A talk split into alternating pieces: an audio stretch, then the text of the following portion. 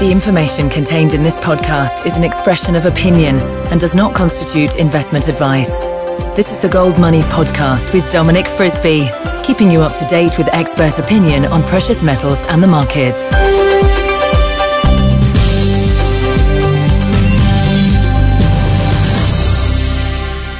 Hello and welcome to the Gold Money Podcast, hosted in association with Frisby's Bulls and Bears, with me, Dominic Frisby. It's the 17th of January. Sitting opposite me today is a very interesting young Englishman, Andrew Craig. Um, he spent over a decade working in financial markets for various finance firms in London and New York. These included UBS, Credit Agricole, and two smaller boutique firms. He runs the website plainenglishfinance.com. I don't think you need a BA to understand what that website's about. He has a degree in economics and international politics and also has some experience working for a US congressman on Capitol Hill. His first book has just come out. It's called Own the World, and he's here to tell us all about it. Hello, Andrew. Welcome to the program. Great to have you on. Um, why don't we start? Why, why, don't you tell us about Own the World? What, what, well, let's start. Why don't you tell us what motivated you, you to write it? Perfect. Thank you very much, Dominic. It's very good to be here. Uh, I was in a bar in Miami in 2007, and for the umpteenth time was speaking to somebody who had a fantastic job uh, and made a very, very good income, but was at pains to tell me that they would never trust the finance industry and would never invest in shares or commodities or bonds. And even though they're in their mid 30s, making a fantastic um, amount of money in, in, in, their chosen métier, they, they just didn't ever contemplate the idea of investment. And for the umpteenth time, I thought that is a tragedy. And that if people could really understand that investment is, is a lot easier than most people give it credit for, um, then the dividends paid in their personal lives over a period of you know two or three decades are enormous. Um, and so I resolved at that at that point to uh, spend another two or three years working in finance, and then uh, quit my job to set up Plain English Finance, and indeed to write this book, Own the World. Um, and the basic thrust, therefore, of Own the World is that financial literacy on both sides of the Atlantic is quite astonishingly poor. And I think even people I know who are lawyers at top law companies in London, or even, dare I say, some people who work for investment banks, when it comes to the nuts and bolts of their own personal financial situation, they go to pieces. An analogy I use, which um, may seem a bit spurious, but I hope will not be as we as we go through the conversation, is that when we're 16 or 17 years old, we all learn how to drive a car. Everyone, or nearly everyone, learns how to drive. Um, we don't hire a driver. Yet, to my mind, having true financial literacy is a life skill that is actually probably in the long run of your life more useful than learning how to drive a car. But for some reason, this is an enormous blind spot for everyone, and nobody learns about personal finance. So this is I'm on a sort of one man crusade, if you like, to try and change that through the website plainenglishfinance.com, through my book Own the World. Um, Do you think there is? I won't say conspiracy, but I mean, you and I both share the same love of clear language and the same loathing of obfus- obfuscation. Do you think there is, it's almost deliberate within the financial industry to use language that alienates people? Or do you think it's, it's just an inability to express themselves clearly is covering up the fact that they just don't actually know what they're talking about? I think it's a combination of both. I think there's no question, and we'll probably get onto this topic conversation, but there's a massive, there has been for the last many decades, a huge conflict of interest between uh, the financial advice industry in the UK and the man in the street. Because if you go seeking financial advice, there's a very high likelihood that financial advisors will put you into products that pay them the best commissions uh, rather than products that perhaps are best suited to your needs. And that's something the FSA, the Financial Services Authority, have recognized of late. One might suggest not a moment too soon, and are taking steps to try and change. So, so I think as part of that whole conflict issue, then perhaps uh, financial advisors have chosen more obfuscatory language.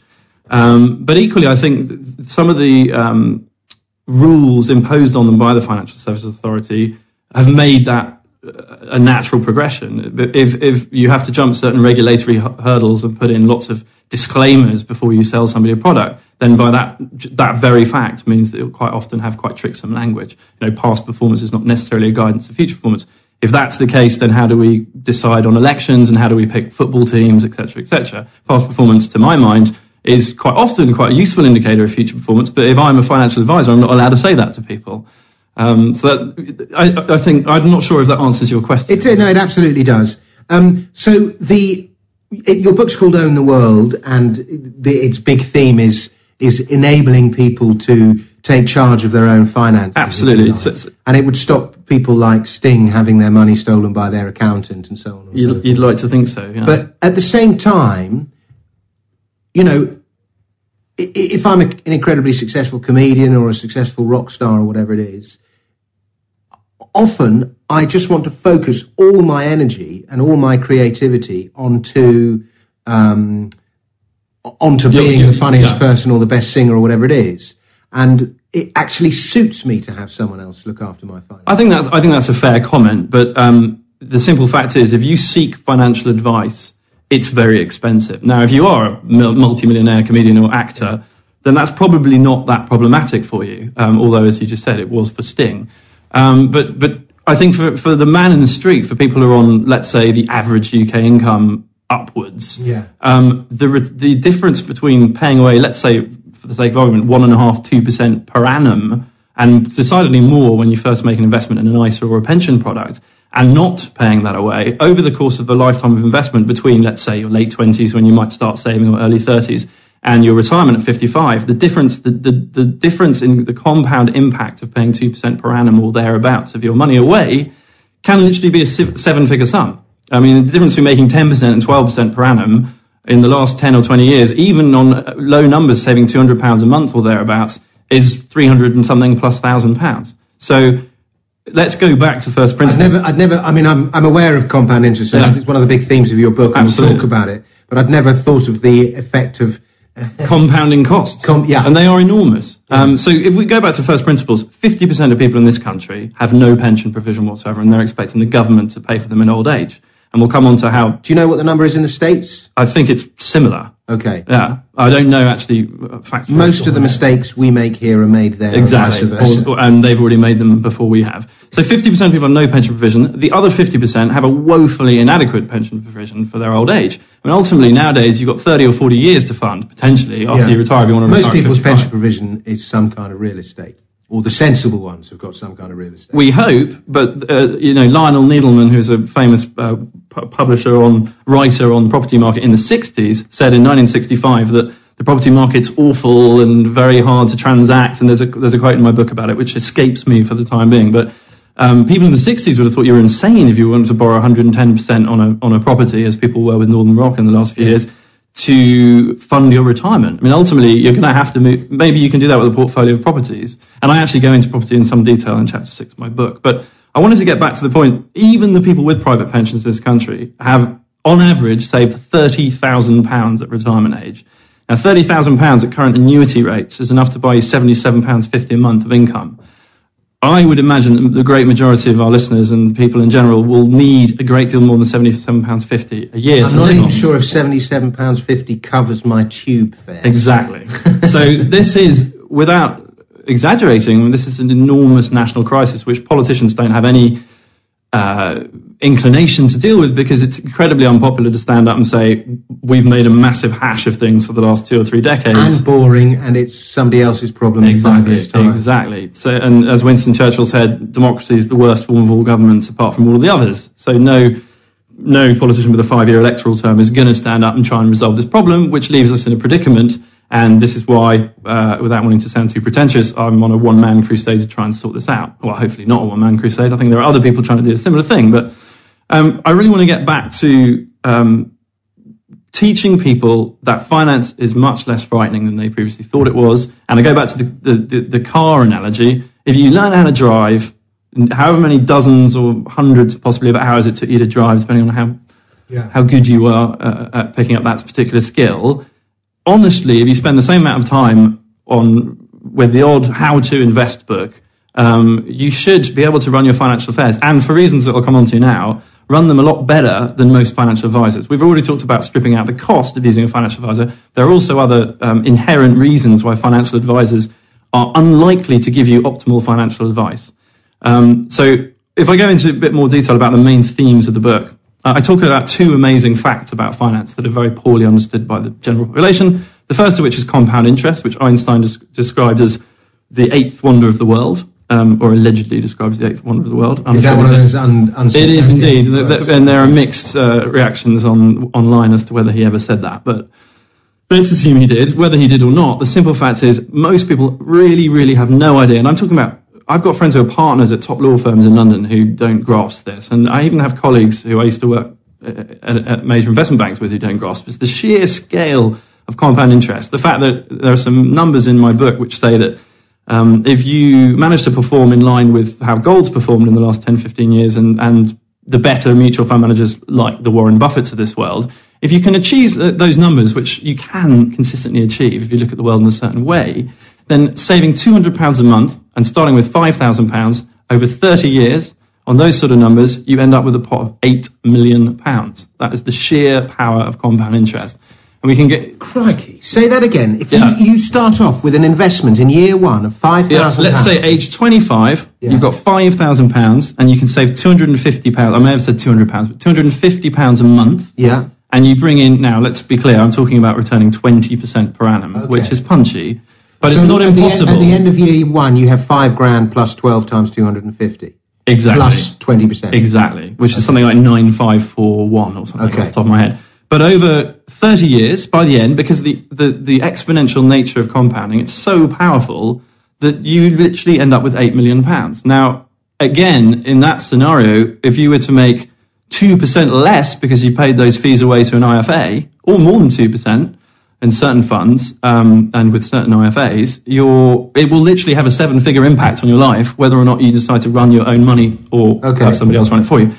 Do you have the figure to hand if you were paying 2% per year to an IFA, what, what that 8 million would it actually be? No, I don't. But I, if you go, ba- if you scale back down to the difference between what I can tell you is the difference between ten percent and twelve percent for the sake of argument, because there's a table in my book which has all these numbers. Uh, over by the, up to year twenty, off the top of my head, it's seventy six thousand five hundred pounds difference, and up to year thirty, it's a three hundred sixty thousand pound difference to your pot. So You talk, one of the things you're, one of the prerequisites there is that you make 20, 20% a year. Absolutely. Now, you know, one mistake I um, make in my trading is I keep aiming for the bullseye. Yeah. And, uh, you know, I keep trying to find some stupid junior mining stock that's going to be a five bagger or something. Yeah. And, uh, you know, more often than not, it isn't. And uh, particularly when the, the whole market's trending down. And, you know, I think if I, rather than did that, if I just concentrated on making 20% a year, you know, with the most simple, basic technical analysis, it's really not that hard to do. It- so when I see low risk fund managers, you know, chiming in with seven, eight, ten percent. Mm-hmm. I mean, I- it, it is harder when you're actually doing it. It's easier to do it in principle. It's harder when you're actually doing it. But I, I don't think it's that hard to come in with twenty percent. Which- simple trend following and Yeah. with a little bit of um, uh, recognition of ranges and, Wh- Which, which sounds incredibly spurious to a lot of people listening. And I thought you can sit here and say, oh, I can definitely pull in 20% per annum. And I think that's because people are willing.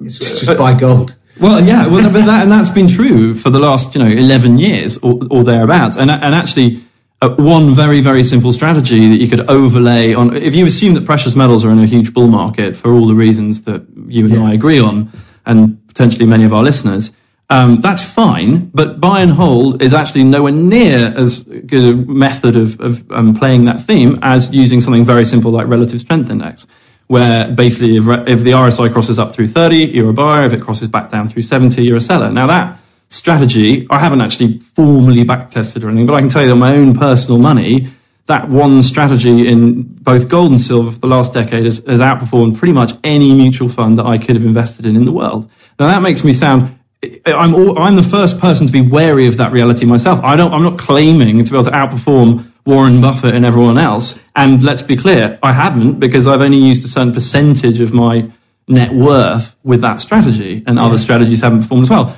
Obviously, hindsight's 2020, and I look back now and say, I wish I'd you know used 100, 80 percent in gold, 20 percent in silver, using the RSI, and I would have been making 30, 40 percent per annum with my whole with all of my assets that strategy may not continue working in future, which is always the problem. You know, we Yeah. back test a successful strategy. But, but I think more importantly, one thing I deal with in the book is You, I should say, is you are a home trader. You you you trade your own money as Yeah. well as being a writer and everything else that you do, you you you are It- it's- a, a private investor. It's been keeping the lights on since I left employment two and a half years ago. Uh, but would have done a better job of doing that had I curtailed my tendency to continue skiing and behaving a little bit like a stockbroker. Um, but yeah, I mean, my net returns have been really, I've been very pleased with, with the way things have Yeah. worked out on that front. Um, and, and, but my point is, you know, I'm not sitting here, we're not sitting here claiming to be able to, you know, outperform everyone else in the world, and make 20% per annum. But I think if you are, if you're prepared to look at the world in a certain way, and I think, I think a lot of people have incredible blind spots within um, running their, their money. Uh, and that includes finance professionals. So, for example, I describe people who follow fundamental analysis and people who follow technical analysis as cats and dogs. And they have a real cat versus dog kind of, oh, you know, I've heard people say that technical analysis is black magic and fundamental analysis is, is completely pointless if they come from whichever school. Then Anthony Bolton comes along and uses the two together and returns 19.5% per annum for, I think, just short of 20 years. Anthony Bolton, Yeah. Fidelity Fund Manager. Um, so I think that, you know, that's one area where people just have this blind spot and they choose a church and then they, as a result, they're never going to perform as well as somebody who's got a slightly more open mind. Um, and I think the other thing is, uh, which is a point I make in the book, is that today you've never had such fantastic, inexpensive financial products available to you as you do as a private investor today. Um, and one of the things I've done in the book is looked at Harvard and Yale, who have multi-billion dollar endowment funds, which have been making 15, 16% per annum for years, for 20 plus years. And I've tried to reverse engineer how they've done that. And that's why the book's I called know. I actually know the guy who manages the Harvard thing. I met him on a stag weekend about a about a year ago, uh, on, on the comedian Andy Parsons' stag weekend. Wow. So there you go. Was he part of the stag or was he? Yeah, yeah, he was. He was a very competitive wicket keeper in the in the cricket match we played. So a Brit's running the Harvard Fund now? Uh, yeah. Or he's an American who plays cricket? no, he was British. Fantastic. Well, his predecessor, Yeah, who I quote extensively in the book, put down 15.9%. he's a statistician. I, I'm sure he told me he was managing the fund. I didn't read that much into it. So it's possible They, they he's do have, involved in they have, quite, the they have quite a big team running that fund. But here's a multi-billion dollar fund, both Harvard and Yale, who in 2008, when the world was crashing around our ears, one of them performed plus 8.5%, the other performed plus 4.5%. And they've consistently uh, outperformed or performed year in, year out. Now, how have they done that? They've done that because they do, and this is why my book is called Own the World, because they own precious metals and commodities, including timber, a very, very wide cross section of international So they equities. have had a good 2012 as well with their timber. E- well, e- exactly. and Yeah, it- so, sorry, so, carry on. so, in, in, so f- the whole thesis here is that if, if you if you just have one geography or one asset class, which is what most people do, mo- most people in their pension have a UK equities fund or maybe a, a, a balanced fund with a, with a bond component. or a junior mining fund. Well, yeah, that's that's you, obviously at the racier end. But but if you're prepared to think of the world, think of the world in a certain way, as and there's another there's a writer called Harry Browne who put together a portfolio called the Permanent Portfolio in 1981, and I have a table of its performance going back to uh, I think the early 70s, possibly even earlier, and the consistency in the performance of that strategy is phenomenal. Now the problem is, in the past, you as a private investor in the UK market could not physically replicate the sort of methodology that Harvard and Yale employ. You couldn't own the world because you'd need to buy hundreds of assets, dozens of funds, which means administratively it's a complete pain. And in terms of the costs you pay away to your broker or to your financial services provider, it becomes prohibitive. Unless you've got millions of pounds, you can't replicate the strategy. That is no longer true uh, because of the, the um, innovation that financial services companies have uh, undergone in the last few years. So we're all wailing about the financial crisis, whilst at the, which is fair for, for, for a fair number of people, but at the same time, there's this incredible um, quality, inexpensive quality financial services providers who are now out there in the market. Um, do You're not talking about ETFs, Exactly. CFDs. Exactly, and there's this sort of um, tendency for people, rightly or wrongly, to w- to wake up when they're 30 years old or whatever it is, when they finally think, oh, you know, I've got to be a grown up. I should maybe start investing some money and learn what my pension is and what's going on with that. And so they quite naturally walk into their uh, high street bank. And so, not to name any names, but if you walk into one of the major high street banks in the UK market and ask to speak to a financial advisor, you will not be talking to somebody who has any grasp whatsoever of the cornucopia of fabulous investment products that are now available in the world. Um, in fact, the first time I ever had a meeting with a, a, supposed financial advisor, and this was in the city of London in Moorgate with a major high street bank, the person I spoke to wasn't even aware that there were ISA products other than the ones that they sold in that firm. Now, if you think that financial advice from an individual like that is going to get you anywhere, particularly when you're paying away 150 plus basis points per annum to that person, um, then it, it, should be painfully clear that you're not going to get a, a, anything like a good result um, for your investment. So, so trying to go back to first principles, my point is people need to understand compound interest. They need to understand that if they know where to go in the UK market, and the same is true in other English speaking markets and, and in Europe, um, the products available and the, the, the access you have to monetizing an idea are the best they've ever been. If you think the oil price is going to go up, you can own oil inexpensively. 20 years ago, you really probably need a relationship with a private banker and a lot of money. So the other thing I said is that you want to invest in global growth and own the world, which is what Harvard and Yale have done, hence the name of my book. GDP, global GDP went from uh, up 131.5% between 2000 and 2010 most people ha- have not benefited from that reality. And that's, again, part of the whole thesis behind um, the book. But p- coming on to a subject which I know is quite close to your heart, given the gold price, is just, inflation. Just, just say that last statistic. So GDP yeah. between 2000 and 2010 in aggregate, if you yeah. add up global GDP, yeah. went up 131 In other words, GWP, gross gross world product. Yeah, exactly. Okay. R- plus 131.5%. And, and stock markets were flat.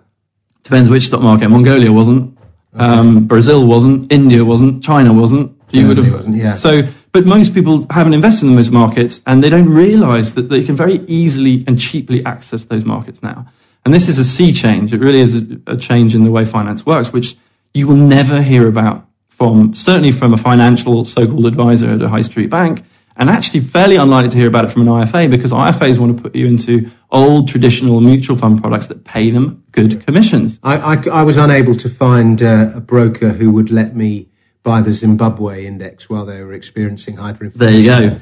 and I'm struggling a little bit to work out how to play Burma right now. Okay. Uh, there are a couple of stocks listed in Singapore, but something as simple as that. Um, just owning a, having a small grub stake in Mongolia. I mean, I, I, think I'm right in saying the Mongolian stock market as a whole is up something like 3,000% in the last yeah. three or four years.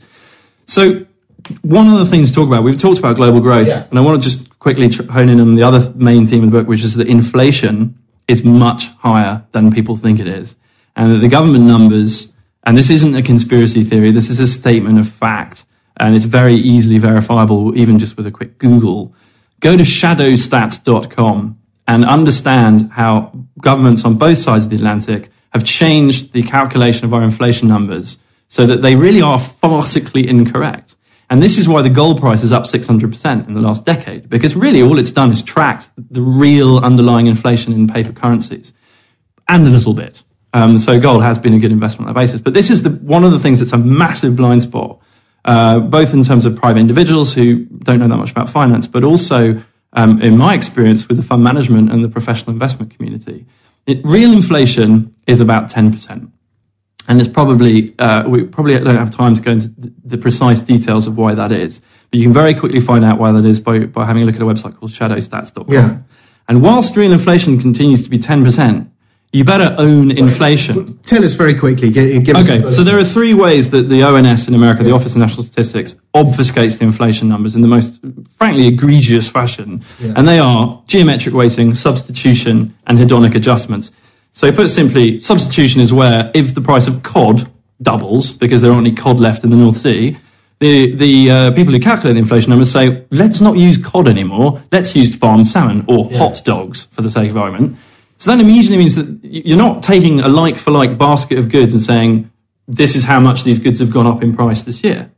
Um, so that's number I've, one. I've got a stat for you, by the way. Did you know the NHS over the last 15 years has had 14% inflation? Right. But this is it. And that's probably running, that's probably commensurate with the devaluation of the pound. The pound and dollar have both fallen in value by over 90% since 1971.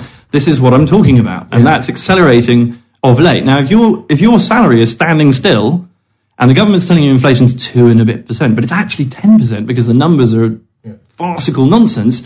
And This John, I'm struggling to find the John Maynard Keynes quote that I've got early in the book. but it's great. I know. Basically, says that not one man in a million can diagnose the, the reality of inflation, and that, that is why they these numbers are, uh, are an appalling travesty. And as I say, this absolutely is not a conspiracy theory. This is verifiable. It's entirely factual. So let's talk about the other two. So that was substitution, swapping cod for farmed salmon or hot dogs. Yeah. Geometric weighting is where, in America, 17% of the American economy is the healthcare sector, but only 6% of the inflation calculation uses healthcare.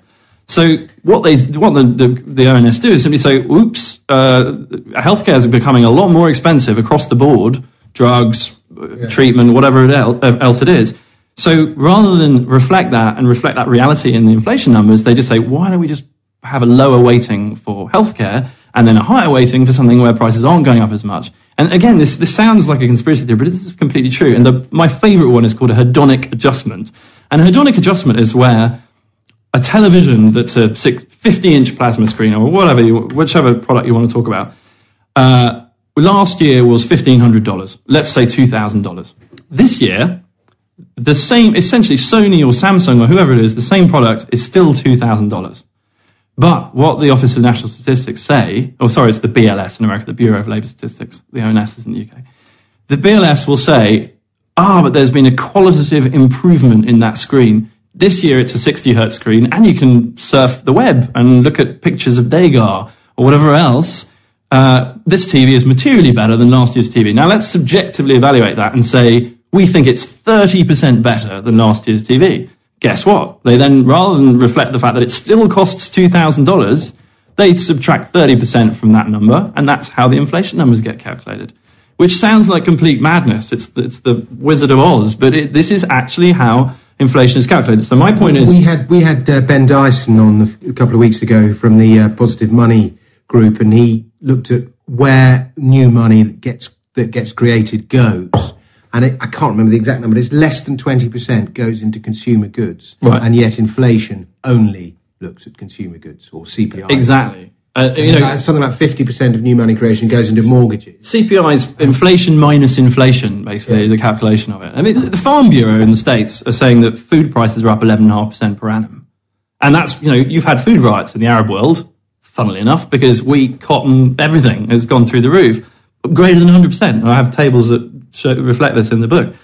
Yet uh, we say that food inflation in America is one and a half, two percent is what the official line is. So, but the important thing about this is if you understand this reality, which very few people do, to, to paraphrase John Maynard Keynes, one, not one man in a million understands this, including much of the investment community and most of the talking heads you may or may not see on the BBC. Um, if you understand this reality, you can invest accordingly.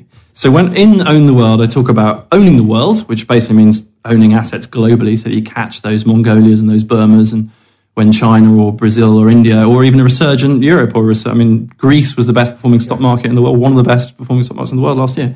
So you own the world, and you also have to own inflation. And how do you own inflation? Back to one of your favorite themes, you own precious metals. Um, and and to me, this this is fairly irrefutable. You know, it's one of those moments in investment. Nobody can predict the future, and uh, economists are woefully um, incorrect with their assessment. Worse than most. Worse than most. And um, but not that notwithstanding, if you know that public, private, and corporate debt levels are the highest they've ever been, and inflation really is ten plus percent, you can invest accordingly, and you will do. I can assure you that you'll do far better than walking into a high street bank, asking to see a financial advisor who's had a weekend's worth of training about world markets, um, and then being given a very expensive and low quality product. So all of this is outlined in the book. Um, and I'd like to think that if people manage to wade through the 200 and something pages of the book, by the end of it, they'll feel empowered. They'll feel like genuinely learning how to invest is no harder than learning how to drive. And that, I go back to that analogy time and time again because it's true. And you can do a fabulous job with your own money if you're prepared to have a go. Very good. Well, the book is called Own the World. It's available in real form and in virtual form. Both on Amazon. Both on Amazon. Um, you can buy it in the States, presumably. You can, absolutely. Yeah. Although apparently not, you can't get a physical copy in Canada, I'm told. Okay. Yeah. I know somebody else who tried to buy another book in Canada. There's, there's obviously a conspiracy against Canadians reading books that are published in the UK. Possibly. Who's to say? Um, Andrew, it's been a real pleasure. Just as we close, uh, 30 seconds, one minute, what markets do you like at the moment? What don't you like? Well, at, at the risk of um, being immensely boring, and I've had so many friends who hate me saying this, I still love the precious metals. Um, for, here's just a very simple fact. In the last, since we've been having this conversation, in the last hour, the Federal Reserve has created 100 million new US dollars, and world miners have found $10 million worth of gold. And whilst that reality continues to be true, to my mind, it's just unanswerable that the general trend for gold will be up. People who say gold is in a bubble, gold went up 24 fold between 1971 and 1980. It's only gone up five and a half, six fold in this bull market. And the reasons for it to go up this time around are so much more compelling than they were in the 70s. Russians, Indians, Chinese, those were small economies with no middle class, and people under communism couldn't buy gold. Today, they're actually being encouraged by their government to buy gold. I think I think people who say that gold's going to go to three to five thousand and silver's going to go to hundred plus dollars in the next three to five years are going to look very clever. And I think people who say that gold is a bull market to be incorrect. That said, you should have a weather eye on entry and exit, and I explain in the book quite a compelling and uh, a successful methodology for getting in and out of gold, which is to use a relative strength index. So precious metals quite a boring answer given that this is okay. a precious metals focus, but there are plenty of other markets to look at, really. Giving, giving that we're indoctrinating our listeners exactly. into the ways of gold and silver. Well, um, Andrew, thank you very much. It's been a real pleasure talking to you, and uh, here's your invitation to come back on and talk to us in a month or two, and and uh, and uh, let us know what you're thinking then. Once again, the book is called Own the World. The author is Andrew Craig. Andrew, thank you very much. Thank you very much, Dominic. Subscribe to the GoldMoney newsletter at www.goldmoney.com to receive email updates on new articles, videos, and iTunes podcasts from our gold research section.